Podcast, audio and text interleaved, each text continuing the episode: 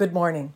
We want to talk to you today about the life you're living, what you're getting in it, and how you're getting it.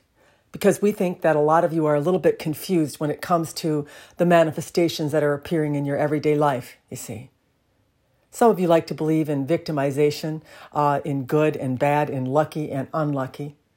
And we really want to debunk all of that today and make you understand that you create the reality that you are in, whether you know it or not. Many of you will base your belief system on the successes or failures of others, in your observation of them, what worked for them, what got them where they are, in your view of them. All the while, you let this be the way that you emanate or create.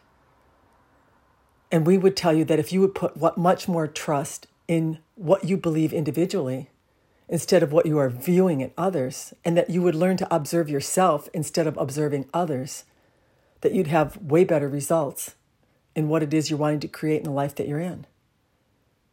As you observe someone and the mistakes that they made and swear not to make them, or as you observe someone and the successes that they've had and hope that you get them, you've given up your individual creation or the understanding that the universe works for you, flows to you, in your agreement, in your alignment, very easily, very naturally, you see. So we want you to understand one thing today that what you believe, that perception that you hold, is the reality that you will create. And you have to pay close attention whose reality you're holding as an observation. Are you observing yourself? Are you watching yourself in the way that you feel, in the interactions that you have? Or are you observing others and taking that to be your truth or your guide in how you will create the life that you're living? It's always surprising to us how believable it is to you as you view another. Oh, I can see why they're successful. They did this. They got up early. They worked hard. They stayed up late. They studied. We could go on and on on the list of observations that would justify one being successful in a human's mind. And to some degree, that works a little bit. You can will some satisfaction into your life, but it's going to come with some struggle and some hard work and efforting. Or you can decide to be in alignment. You can decide to pick and choose from your own personal viewpoint what it is that feels the best to you in any given moment. And in that way, release resistance and allow the universe to now flow experiences to you. And there's no willing or efforting involved in that way of creating. It'll just come to you very naturally. So, what we're really trying to say today is these belief systems that you have adopted in what it uh, needs to be done to be successful is actually the thing that's limiting you from the great success and the great satisfaction that would be available to you in a very natural and easy flow if you could change your perception and believe that that in fact is possible. How do you do it?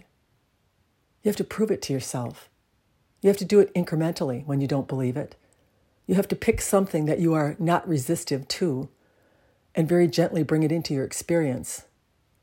Not through willing and not through efforting, through loving it, through desiring it, through admiring, through gratitude, through appreciation.